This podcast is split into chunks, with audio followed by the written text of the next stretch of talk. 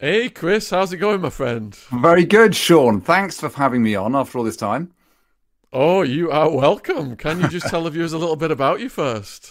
Yeah, sure. My name's Chris Atkins. Uh, I'm a documentary filmmaker and author, and I, I, I suppose I hit the headlines because I went to prison uh, about oh god, was it about seven years ago now um, for tax fraud. So in 2016, uh, I got a five year sentence, served two and a half, and after I got out, I published a diary about my time inside, which is called A Bit of a Stretch, uh, which is uh, which is a bestseller in 2020. Yeah, and congratulations on your new book as well. Yeah, so I've now got a new book coming out called Time After Time which I have. have right here. Oh, I love go. a bit of orange. Yeah. There we go. Yeah, well, it's orange is the new black. Is I think the, uh, the thing they're going for. Here, I have a hold it here. Here we go. That's better.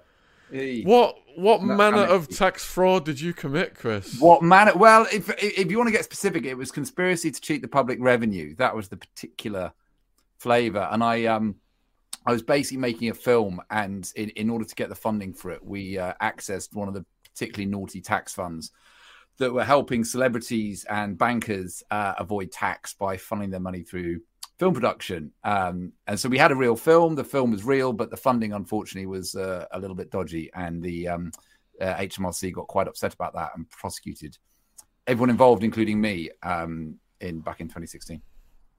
All right, so there was a program set up whereby investors could put money in and get a tax write off. Is that yeah. what it was? Yeah, yeah, pretty much. And that was legal, right? Yeah. they say, you know, what's that difference between tax avoidance and tax evasion? Is the uh, is is the width of a prison cell. So there were schemes that were set up. There were legitimate schemes, but people tried to push the envelope as they always do, and uh, and sort of take it further than was allowed, shall we say? I mean, it's all very technical and boring, but basically, the the, the people who we ended up getting into bed with were really pushing the envelope right over that line into illegal tax evasion. And because you were a co-conspirator, you were therefore exactly. liable for yep. however far they went.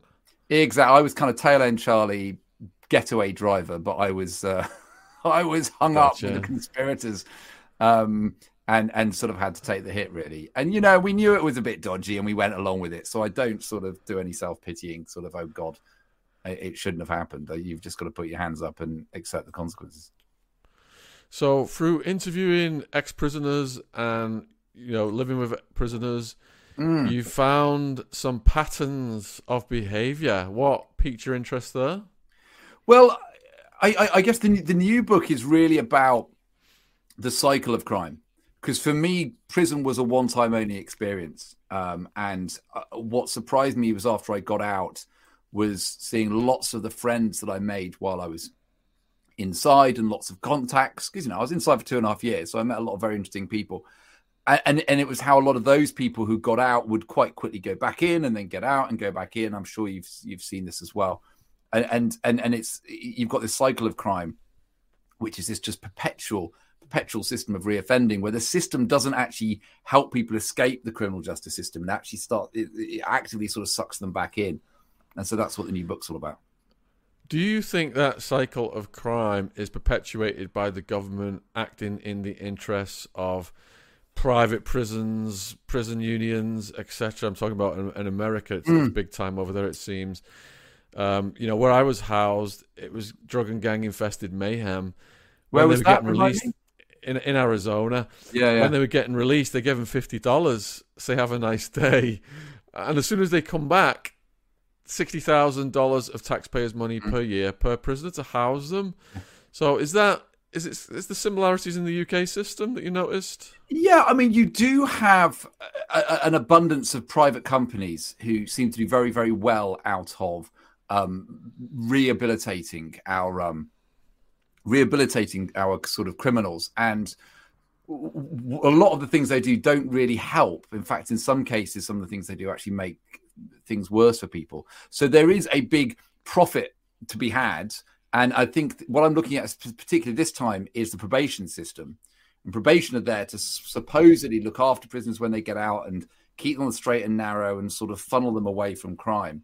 And a lot of those probation services were privatized back in um, 2012 by our friend Chris Grayling, who's one of the more catastrophic government ministers we, have had in recent years. He famously uh, gave a a ferry contract to a company that didn't have any ships when we are going through the Brexit preparations. Um, and the privatization was deemed to be so bad as they actually cancelled a lot of the contracts and took a lot of probation all back into state hands again a couple of years ago. And they think it wasted about half a billion pounds. So yes, I do think that there a, a, lot of it was about private companies making money and actually their sole interest is profit. It's not rehabilitation. It's not for the good of society. They've got a bottom line and it's their shareholders. Yeah, I mean, what kind of scumbag bans books from prisons? Well, yeah, that ban did not last, no. but it's a basic human right. How are you going to educate people if they mm. can't bloody get books? What a swine. Um, okay, so you saw that the reoffending, you know, was was prevalent. Very prevalent, yeah. Forty-five percent of adult ex-prisoners reconvicted in a year of release. What other factors played roles in that, other than the government profiting from it? Parasites. Um, uh, I, I, found lots of factors, um, and, and, in some cases, you, you, see these factors, you know, happening over and over again with people that I follow in the book. So the book's really about me following people I met in prison, uh, or, or, or, shortly after I got out, um, over whole several years. So I was able to, to, to to look at their stories over five six years in some cases. Um, and the, the big one for me is housing. Is the fact that when prisoners get out, when most prisoners get out, they don't have anywhere to live. And as you said, in Arizona, they get given fifty dollars. In the UK, I think it's now about seventy-five pounds that they get given. Um, and if they've got absolutely nowhere to live, it's sorry about that, chum. You're going to go onto that park bench. And prisoners who are released without any stable housing are far, far more likely to reoffend. So I was following one guy, a guy called Simon McClellan, and he's had over 70 offences to his name, most of them low level, most of them involving shoplifting or breaking, entering, or drugs. Primary reason is he isn't given anywhere to live. And weirdly, it's on his license conditions. So when he's released on license, one of his license conditions is, is he can't be homeless. But then they don't give him anywhere to live. So he's then shortly arrested for sleeping rough because he's banned from being homeless, but we don't give him anywhere to stay. And that kind of person is just keeping our prison system full to the gills. And it'd be easily fixed by just giving people, when they get out, somewhere safe, clean, and stable to live. Not forever, but just for a couple of months until they get on their feet. So it's simple things like that will make a huge difference. But I think there's not really the political will to do things like that because it's sort of seen as in the right wing press as like rewarding criminals by giving them somewhere cozy to stay. I wonder what you think about the role of the war on drugs and all this because where I was housed, ninety percent were injecting drugs, heroin. They were they had crystal meth being brought in, and the guards were bringing it in. You know, we interviewed one guard. His salary was eighteen k, a year, and the gang was paying him five hundred pounds per package. That's in this country, and he's bringing up to three packages a day. So I was wondering when I got in there, I saw most people in there for drugs, and there's more drugs in here than anywhere on the face of the earth.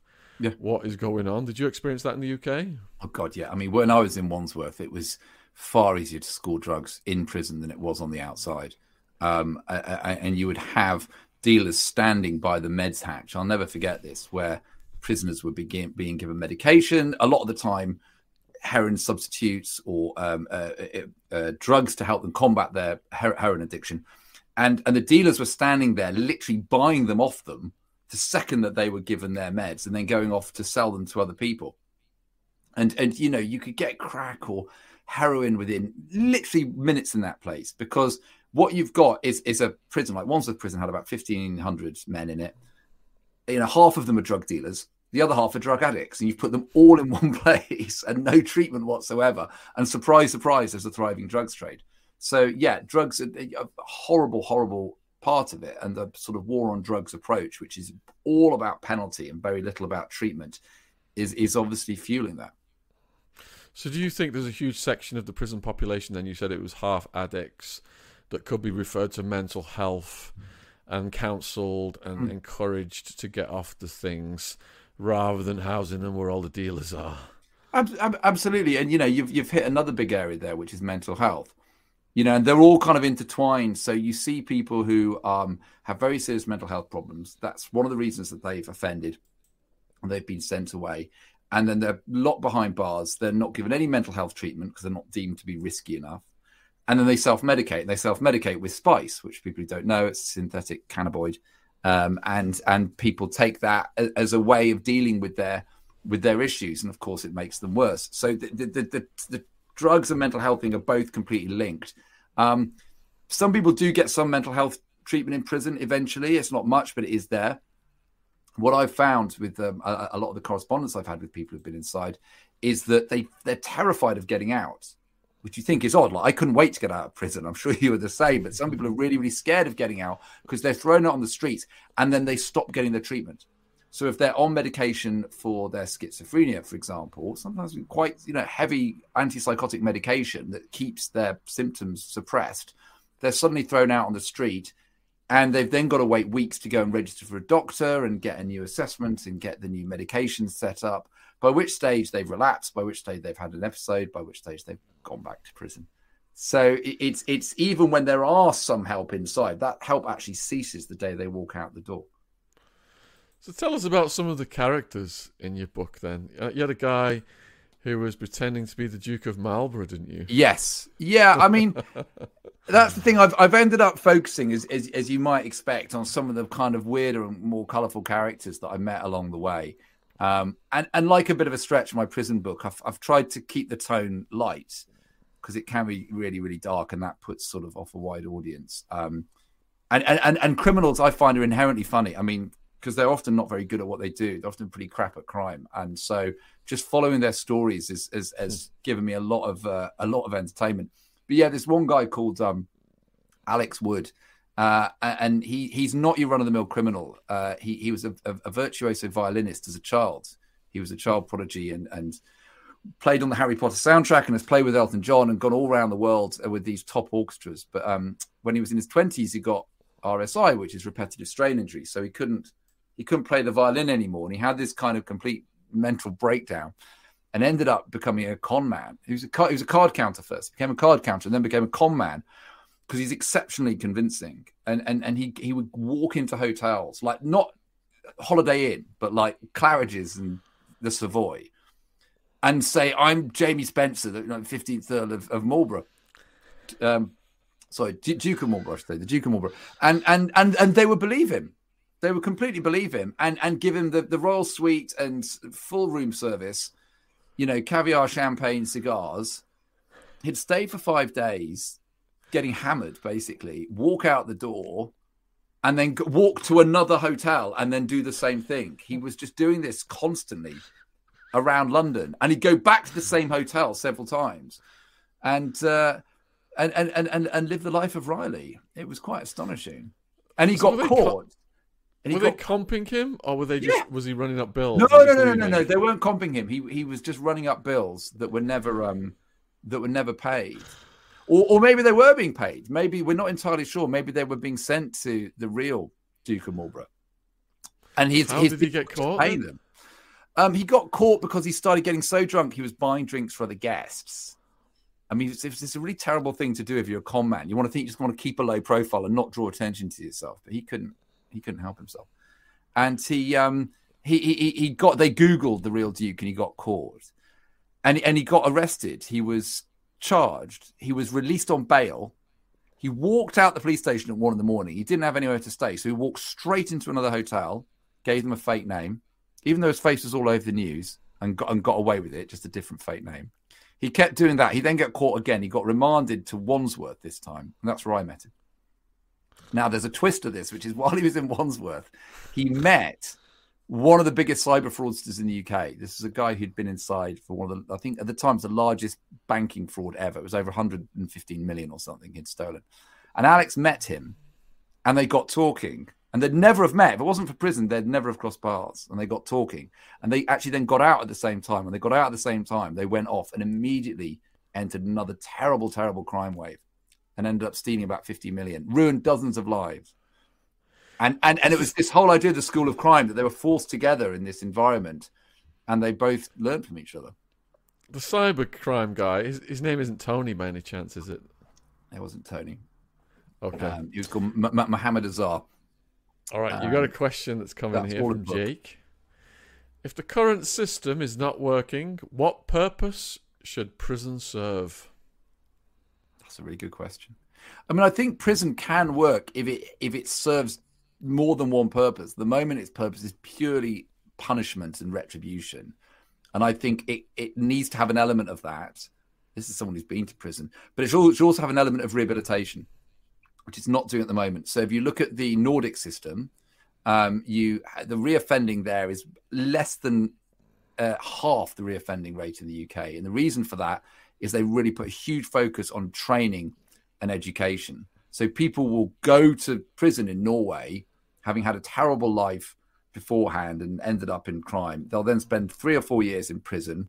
They'll walk out with a degree or with a, a, a training qualification in repairing motorbikes or something, which means they can walk out and they can get a job. Because we all know that prisoners who leave prison and go into a job, a paid job, legitimately paid job, far, far, far less likely to go back into crime. So the society has accepted they need to do something with these people while they're locked up to make sure they don't go and commit more crime and create new victims. And that's just not what we do in the UK. We just put them in prison and brutalize them as much as possible and then act surprised when they come out and do it all over again. And it's a shame we're not following the Scandinavians. We're following the Americans because exactly the same companies are laying down the political contributions. The private prison contracts in the tens of billions a year alone right now in America. Well, it's some of those same companies that bid when they privatized the probation service in the UK. It was American prison companies that bid and won those contracts. So when I was released, I was supervised. So I get my inverted commas right. Supervised by London CRC, which is a private probation company, which is owned by an American company. My supervision was about a three-minute phone call once a month with someone I'd never met. And it, it, it, was nothing. There was no supervision. There was no assistant. There was there was nothing going on.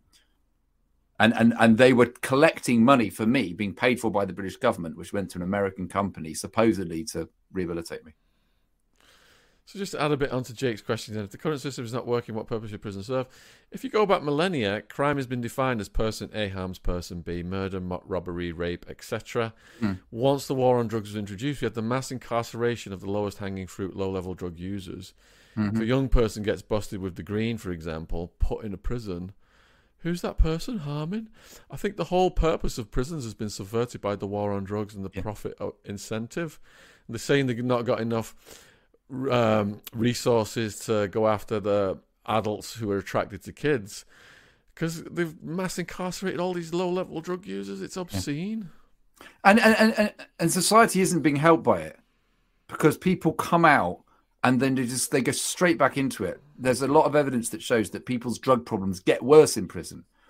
So people go inside and the, the problems that they had that sent them away, which is we were talking about earlier, drugs and mental health and housing, it's my third. All those problems get worse while they're inside because if they had a flat, that's gone. They're going to get evicted because they're not there. They're not paying the rent. If they had a drug problem, it gets worse because suddenly they're locked up all day with nothing to do, and spice dealers literally knocking on their cell door, offering them stuff. Now the mental health problems. Well, guess what? You lock someone in a room for 24 hours a day and don't let them out. That's to make the mental health problems worse. All those problems get worse, so they walk out much, much, much more likely to reoffend when when they get out than when they went in. So it's almost I describe prisoners like um, like a school that makes people less intelligent or a hospital that makes people more poorly.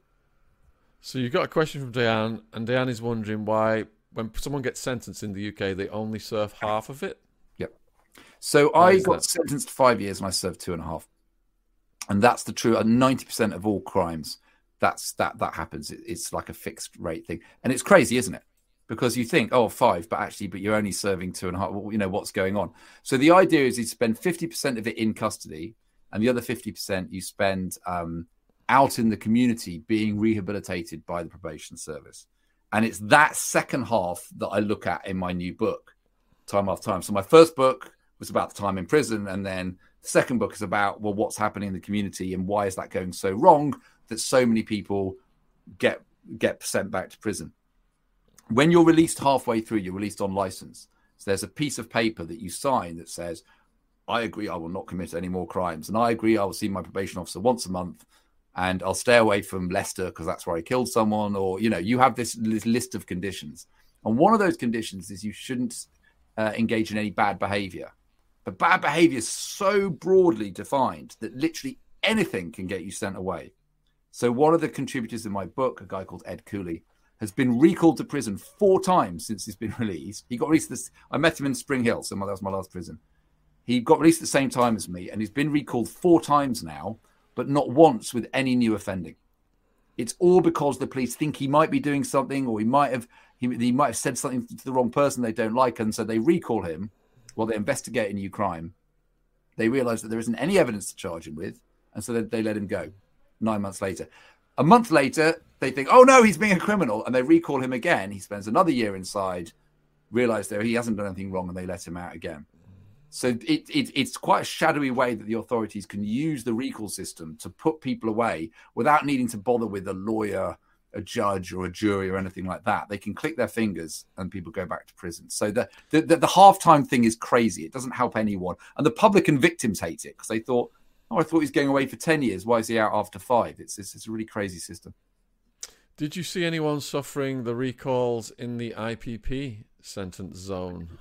I did. So one of the other contributors in my book is called Joshua Goff, and he he's an IPP prisoner, and he got out in 2018. But then in 2019, he was recalled to prison. Get this, because um, his probation officer thought he'd been to a party inside his exclusion zone, and he wasn't supposed to go inside this exclusion zone, and certainly wasn't supposed to go to a party.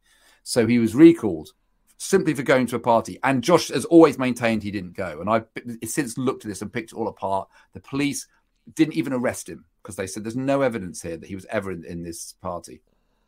All the witnesses were drunk and withdrew their statements.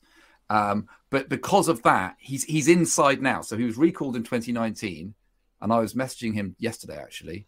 And here we are in 2023, over four years later, and he's still in prison. Four years later, for being recalled for being at a party that he didn't go to.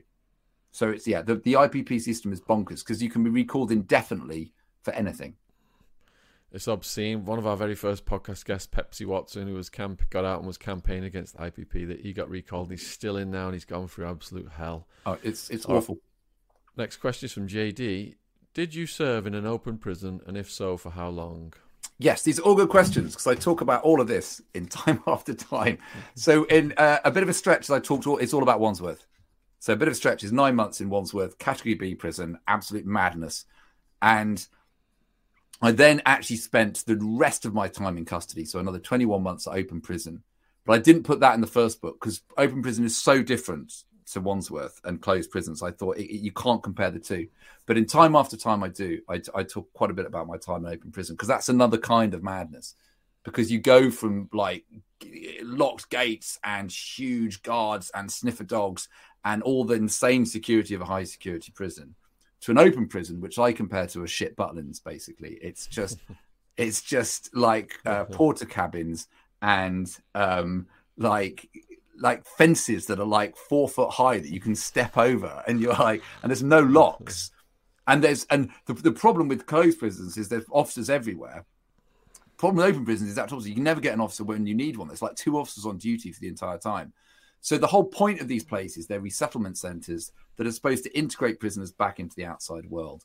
Um, and and and it was great. Look, it was far better than Wandsworth because I could. Um, I was doing a degree. I start. I did a degree in psychology, and I could go out to a nearby university and just spend all day in the library studying psychology. And I knew guys who went and got jobs in Pret a Manger. I knew people who went and uh, who worked in building sites.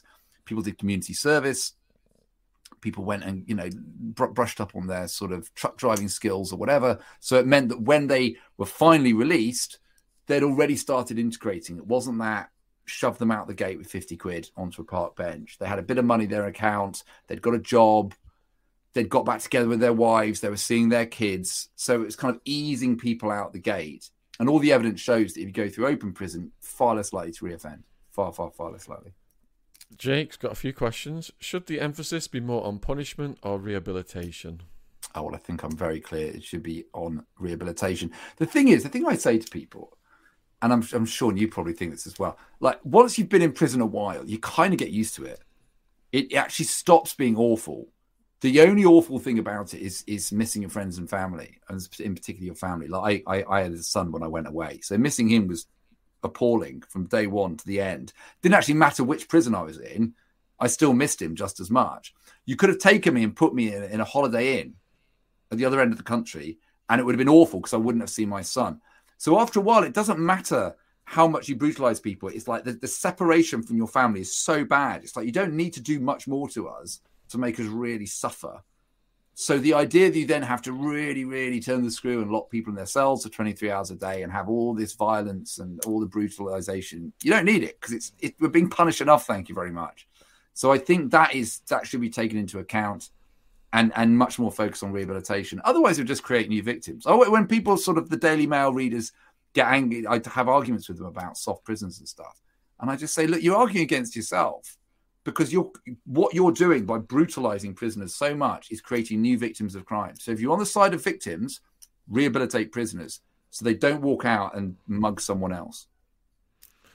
Yeah, let's ask the viewers. Viewers, do you think prison should be about punishment? Put a one in the chat. Rehabilitation, put a two in the chat. I'm going to put a two in because when these guys get out, they're going to be our neighbors. Do we want them angry? and about to commit more crimes, or do we want them rehabilitated, law abiding citizens? And the media manipulates the public because all they show is extreme crime. So you see Lucy Letby and you want her to be hmm. punished. Mm. But the vast majority of prisoners are non-violent, uh, probably got some kind of drug problem. Yeah. And um, yeah, we've got a lot of twos in the chat right now. Another, so, another interesting point about media is is is is, is the holiday holiday camp myth myth holiday camp myth that the, the Daily Mail and the Sun are always promoting this thing that oh, it's having a life of Riley, and oh, they're always eating pizzas and you know lags on holiday and stuff like that. I mean, prison is is so awful. I mean, suicides are at an all time high in prison. So the idea that they're holiday camps and it's soft justice is just it's just not the case. They're absolutely barbaric places. Yeah, the media focuses on the extreme crimes on one side and how easy they got it on the other. And it's yeah. all just designed to keep the public hating on the prison population. Yeah.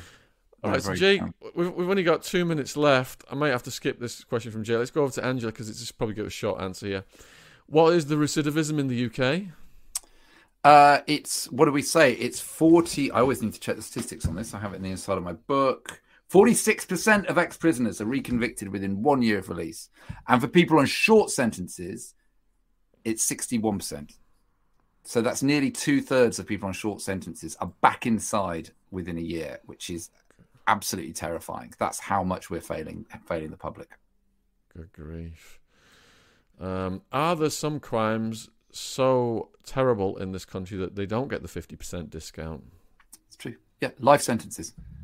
So if it, if, if if you've been convicted of murder or manslaughter, and uh, if it's a life tariff, and some rape crimes get life, and I think quite quite rightly, what the judge does is he says you're in for life, but we're going to give you a minimum tariff so for murder, it might be 20 years.